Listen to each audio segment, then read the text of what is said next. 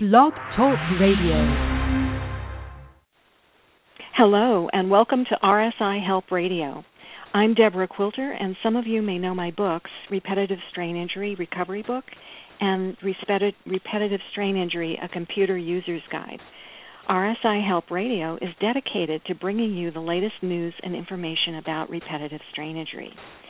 Today, I'm going to interview Dr. Robert Markison, an esteemed private practice hand surgeon, and clinical professor of surgery at the University of California, San Francisco. Dr. Markison has nearly 40 years of experience in the surgical and non surgical management of hand and upper extremity repetitive strain injuries. He is also a lifelong artist, musician, craftsman, and inventor. If you go to see Dr. Markison as a patient, he will sometimes draw an illustration of what he is talking about for you. Now that's rendering a diagnosis. I met Dr. Markison over 20 years ago at a conference about RSI, and he has remained one of my mentors and go to experts for years. It's always fascinating to talk to Dr. Markison, and I'm truly pleased that he is my very first guest on RSI Help Radio. Welcome, Dr. Markison.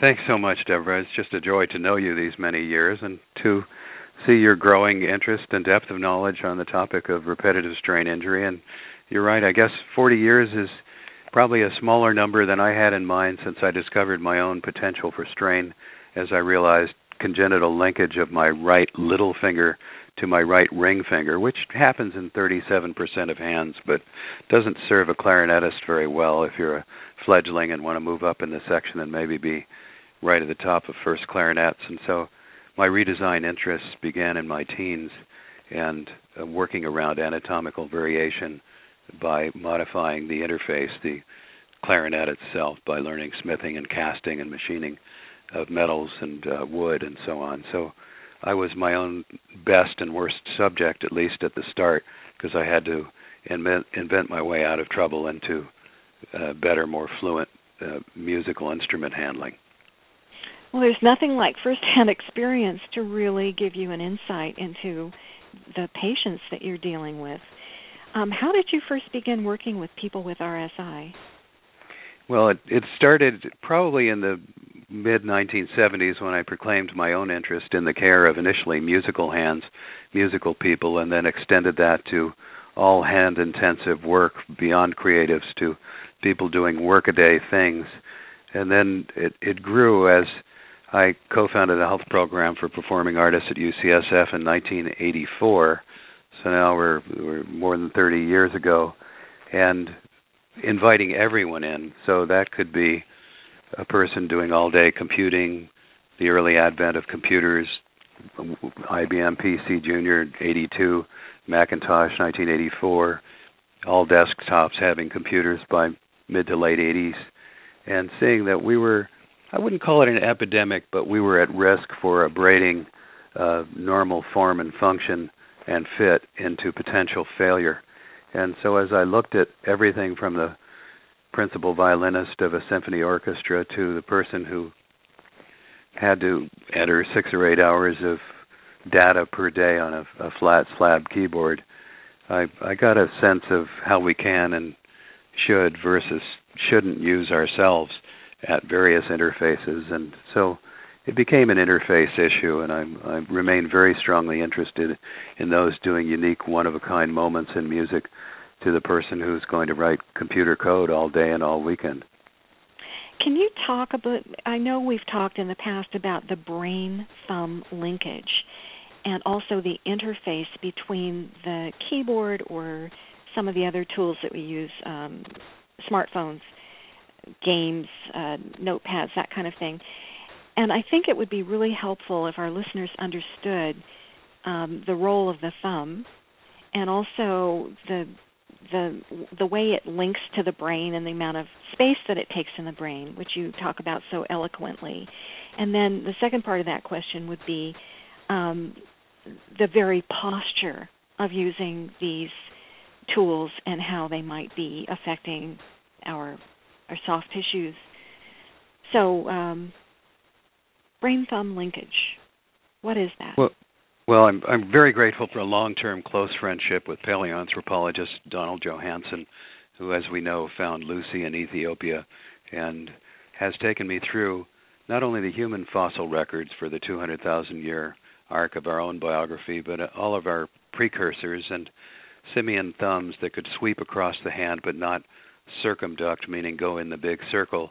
And mm-hmm. so within human evolution, Johanson and Mary Marski, uh, Institute for Human Origins, determined that about 45 to 50,000 years ago, the thumb uh, became more truly opposable, and that was largely the evolution of the joint where the thumb joins the wrist, called the trapeziometacarpal, aka uh, carpometacarpal, aka basal joint.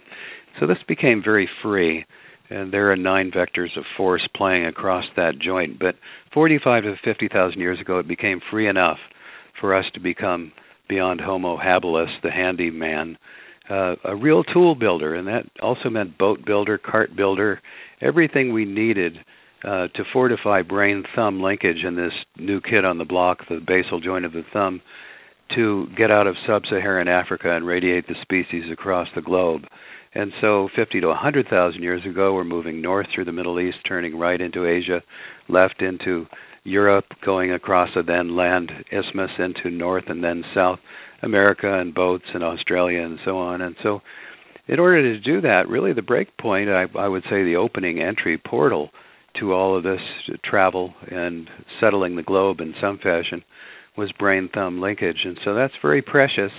And it's a question of how we then design our tools and use those tools through lives that were brutishly short but extending beyond age 55 in the year 1900 to closer to 100 years today in this millennium.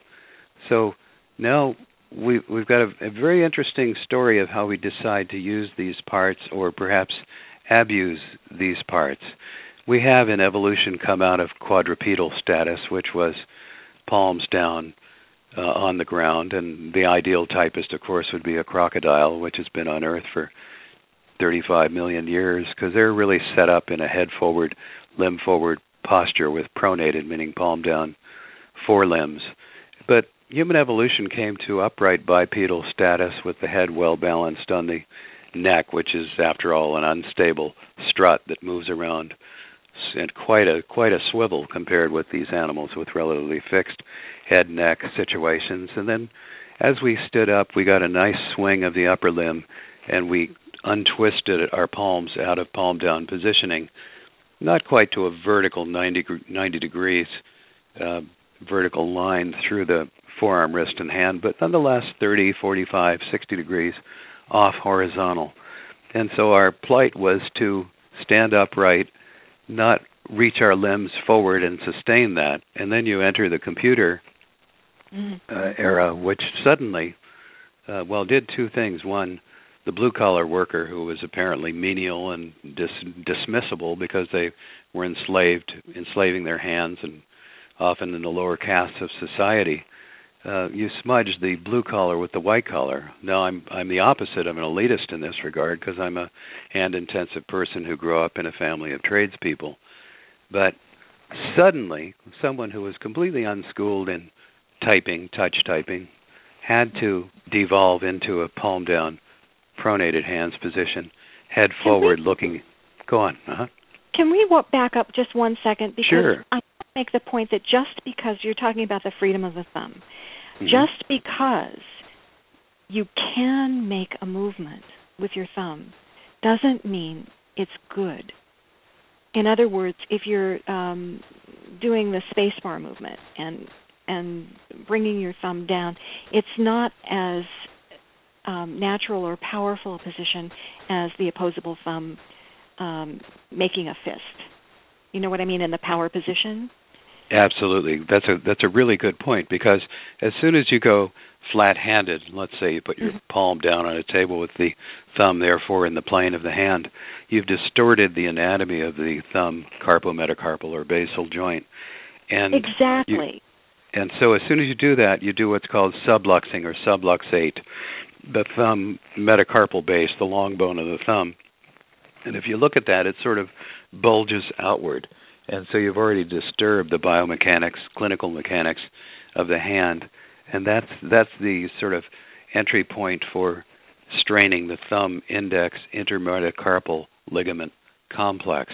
And so you're going to accelerate trouble as you move in the odd up down vertical plane of spacebar use compared mm-hmm. with a comfortable joint in place uh, use in a, in a opposition of thumb pad to digit pads. But there's another biomechanical principle that's incredibly important, which is force amplification or force couple or load amplification from thumb pad to the basal joint of the thumb, which is 10 to 12x. In other words, putting one ounce of pressure at the thumb pad translates to 10 to 12 ounces at this vulnerable joint.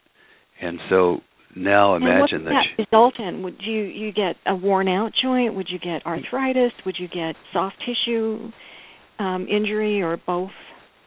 Well it's possible to get all, all of the above. Now obviously the the modern research uh, focuses appropriately on genetics and uh, primarily females. 25% of menopausal postmenopausal women getting some thumb arthritis almost no matter what they've done through a work life and scope of thumb use.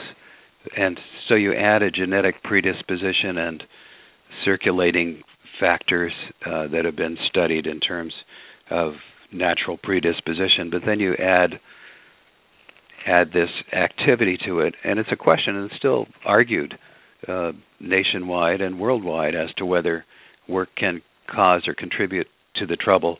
My sense is based on seeing thousands of patients over many years that there are do's and don'ts in terms of proper thumb use.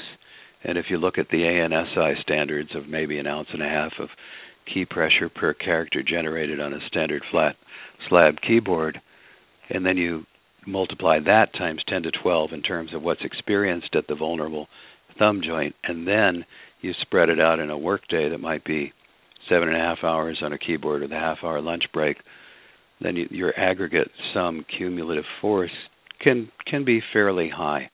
And so and so it's up, a question of how you're going to tolerate that. Yeah. So moving up to the elbow, I mean, we're already talking about the unnatural um, forces and uh, problems with the way the thumb is expected to use uh, a cell phone or a, a keyboard. But what about just the act of bending your elbows and pronating or putting your palms down. What does that do around the elbow joint? Well, it, it's a question whether it can strain the elbow joint equivalent to tennis elbow when you stretch muscles. But let's back up to the curves that govern peripheral muscle, and in the heart, centrally with its smooth muscle, cardiac muscle, is Starling, the Starling curve. But peripheral muscle is Blix, B-L-I-X, and that if we look at a kind of a roughly bell-shaped curve that has a little tail on the right end that goes up as you stretch a muscle, but let's think of the bell where the top of the bell would be ideal muscle fiber length at which mm-hmm. you generate best power and have best endurance for repetitive manipulative use. If you stretch a muscle unduly, as you will when you pronate, meaning twist the forearm at the elbow joint because you've got the radius rotating around the humerus. As you as you do that, then you've you've suddenly gone off to the right side of the curve where you're going to fail under load of repetition or, or load or repetition and risk that because you're stretching a muscle fiber beyond what's what's the ideal range of length. And so mm-hmm. whenever you go palm down, you're twisting muscle and maybe not making best possible use of it. And so that's that's part of it, and that also happens for putting your head forward when you're in a head forward position, a sniffing sort of position. That was my next question. That's it. So so the, the University of Michigan head forward head forward posturing. So starting up top is uh, some University of Michigan biomechanics. They've looked at this industrial uh, engineering. They've looked at it and found that you with three inches forward in a facial plane, you can sometimes triple the forces going through neck muscle, and the neck muscles don't live alone because they're clamping down on the spine, uh, increasing the pull of gravity in effect and concentrating muscle tension in the the neck, thorax, cervical, cervicothoracic region. But as you in, engage the limb in a forward reach, a chronic forward reach, in addition to palms down, pronated forearms rotated, palms down positions, you then are violating at multiple levels the Blix curve and uh, are are at some risk when you engage the pectoral muscle, for example, over top of important structures called brachial plexus. You can irritate nerves, and it doesn't mean you're going to go down the drain suddenly, but you've got so many musculofibrous uh, pathways through which nerves and vessels have to travel that you don't want to transgress the the free open anatomy that's intended because after all the upper limb is living on a neurovascular pedicle meaning its inflow and outflow arterial and venous and lymphatic supply are combined with inflow nerve supply to move things motor nerves outflow sensory pathways to feedback position sensibility vibration touch all of that sort of thing. And so you've got this wonderful multi-varied fabric tapestry or superhighway information and nutrition and waste washout. And when you start to twist that and in effect wring out the dish rag you're mm-hmm. you're doing things that maybe you shouldn't do at least single tasking all day may not be a great thing. So how should we be using our hands ideally? And what is what are some of the ways that people can protect themselves from uh, tools that could be so dangerous? Well, thematically, all all good ergonomics is to bring the object to you rather than bend into it like a supplicant and twist around it. And so, if you consider that the upright posture, like Grandma said, sit up straight at the table, would be head upright on the spine, so you're not not adding anything more to Sir Isaac Newton's immutable laws of gravity and then you decide you're going to keep your limbs a little closer to the body. It doesn't mean you're standing with them strapped to you, but uh, avoiding too much forward reaching that engages pectoral muscle and so on. And the next thing would be avoiding unnecessary pronation. So a fully adjustable split and tilt keyboard would be a good idea. Uh, a vertical mouse would be a good idea. A foot activated mouse uh, can help mm-hmm. supplement the need for upper limb use of a cursor device.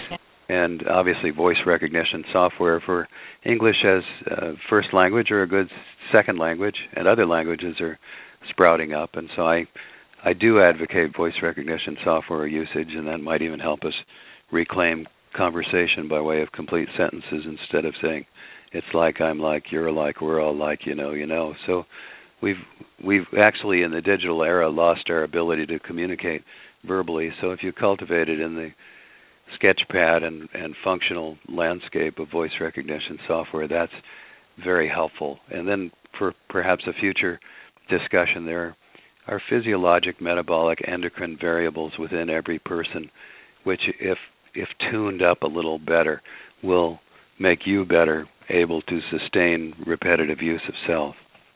Really? I would love to talk to you about that. Um, we'll have to do another another uh, segment on that because I think that would be really fascinating. I mean, you talk a lot about anatomical variation. I think you told me that there were 37 different varieties, known varieties of brachial plexi. And I think um, maybe people feel like we're all built the same way but can you talk a little bit about how these anatomical variations? I know you talked about the clarinet and your the linkage of your fourth and fifth finger um, earlier, but are there other things that uh, we should know about in terms of these variations? Oh, absolutely. Nobody promised uh, us one one type anatomy 1.0 for all humans, nor were we promised side to side symmetry. After all, we have only one heart, and it's in the left mid chest as opposed to two hearts, and so we don't necessarily have bilateral symmetry, and that, that's not just uh, presence of organs, but it's uh, also can be length of limbs and a shorter right or left side, different volumetric displacement of the hands, one larger than the other. Uh, mm-hmm. The angle at which you can abduct or bring your thumb away from the hand, which is the the pride of a good pianist who can get an octave or a ninth or a tenth interval and sometimes bigger. The laxity of ligaments and whether they're loose or tight, whether you're short coupled and sausage fingered or you have long lithe fingers at risk by virtue of ligamentous laxity to exploit the moving members, including joint capsules and tendons and so on. And so anatomy is destiny to some extent. I mean, you can't can't cut apart all these things. Sometimes we have anatomical variations which, if separated, can really save a hand. But more often than not, it's better to work around your own anatomical variation, not exploiting hypermobile joints and that sort of thing. But 37 primary forme fruste anatomical variations of the brachial plexus, but the first 10 years of my surgical career were broad use of my surgical skills, including machete wounds to the neck and thorax, which included the plexus, and so you're 3 a.m. looking at atypical spaghetti that you're putting together under a microscope, in addition to repairing arteries and veins and so on, and and you realize, my goodness, you know this this doesn't look anything like the book, and so between those 37 forme fruste anatomical variations, you've got near infinity. So chance will favor the prepared surgical mind in terms of reconstruction but then you work backwards to pre-injury status and consider that why why can't we just understand that there is significant anatomical variation among the human species. It's more often the rule than not that the newest parts, including thumb joints uh, within the evolutionary arc, are sometimes the most vulnerable, and then designed for prevention. And so, thematically, yeah. for me, it's more than a half century of starting with personal and then generalizable designed for prevention. And so we never want to push ourselves to the brink because human the the human biography is one of geographical freedom, but then within the personal biography, it's one of avoiding captivity at the end by virtue of loss of function.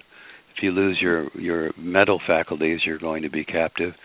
You lose your uh, your your spine, lower limbs, upper limb function other and senses, you know, you you could very well become captive, and that would be a an, an unfortunate thing. Obviously, we do have people who, by virtue of chronic illness, may not be able to self-sustain. But I think I think within the big and small pictures of the relatively short history of mankind, it, it'd be nice to maintain as much freedom and teach subsequent generations to do so as possible. I mean, that's our gift of of being human, the the freedom yeah. to create and sustain.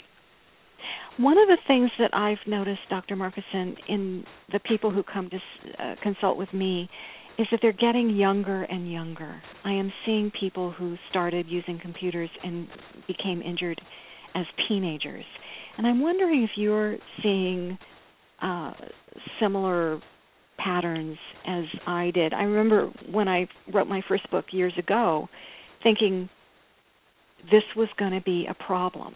And it, it appears just from empirical observation that this is happening. You know, the kids are getting they're so involved in their games and their laptops and um that they they just get very very bad injuries, worse than the the injuries that I had seen among adults uh when I first started.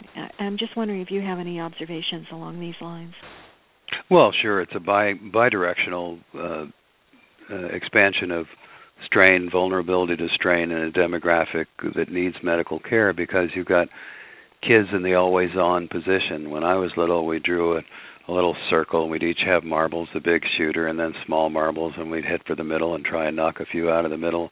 And that wasn't an always on state. We we kind of took turns, so you weren't always switched on in terms of activity as the kids are with their video gaming and cell or tablet based gaming. They're just in an always on situation without cycles of action and repose.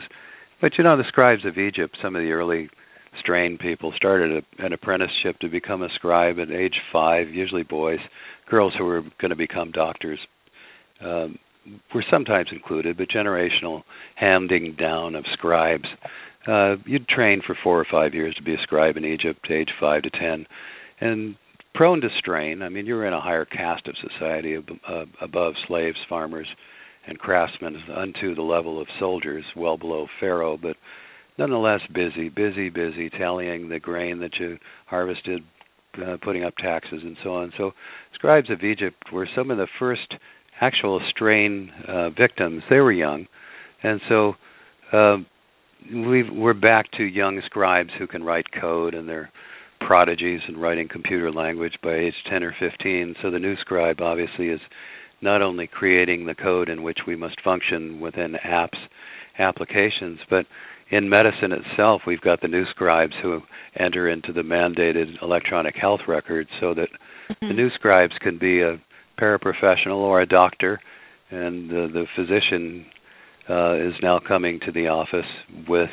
strain injury because they must fulfill a governmental mandate of electronic health records, and they're not schooled typists, oh, nor yeah. do they nor do they have time or interest in it. So um, then we've got an older working demographic for failure of the economy, and so the older people who dreamt of retirement never will. So that means the naturally aging hand is forced across the keyboard at age 60, 65, 70, 75, and I have some septa and octogenarians coming in who realize that their savings have failed, so they're destined to uh, work to the end. And understanding that, they want to protect brain hand linkage and figure out how to work and how to be healthy apropos the metabolic and endocrine and other aspects of being healthy and withstanding repetitive use.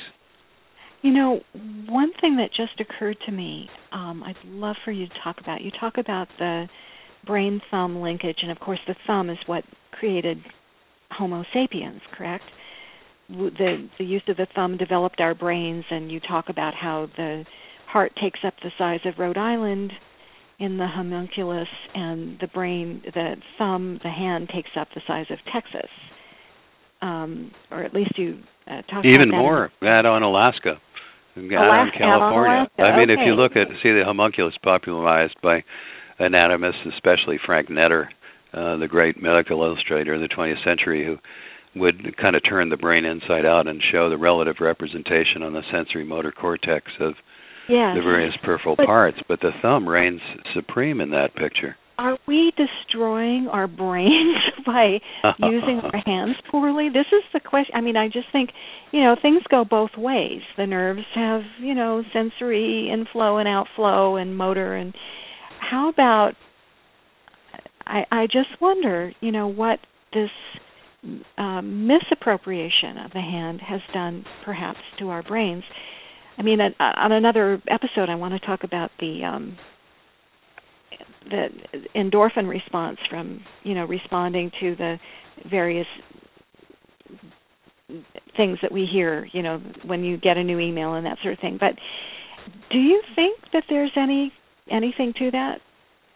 You well, I, I, the question is whether we're more capable or less capable as as humans than we were when we needed a wide open set of senses and reflexes. I mean, you had to in the hunter gatherer days Mm-hmm. figure out whether it was a safe or poison berry or nut, and you had to figure out how to build a house and build a fire and keep it warm and store your food and so on. So the progressive incapacity of the human species uh, is based on not needing to know much except how to submit your order online for something that might be a piece of clothing or even tonight's dinner. And that that means that we no longer uh, vary the use of self and a full Yeah. open scope of brain hand brain thumb linkage in order to create and sustain what we need since everything's a click away.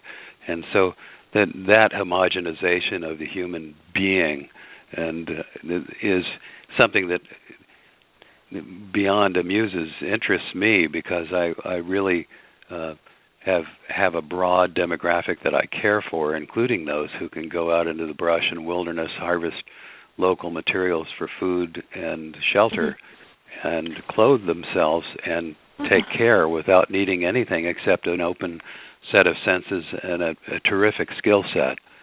So we're Well, becoming I- single taskers, and I think single tasking is always risky for the human brain. On that wonderful note, um, we're just about out of time, and I want to thank you so much for coming on to the show, Dr. Markison. Uh, you have a website, correct? Yeah, Marcus- it's just www.markisonmd.com, and uh, you know some some of what I've said is descriptively there, but uh, the big books I'm I'm still working on. Cool. We can't wait for your big books.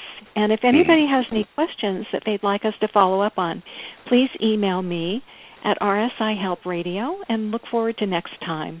Bye. Bye bye. Bye.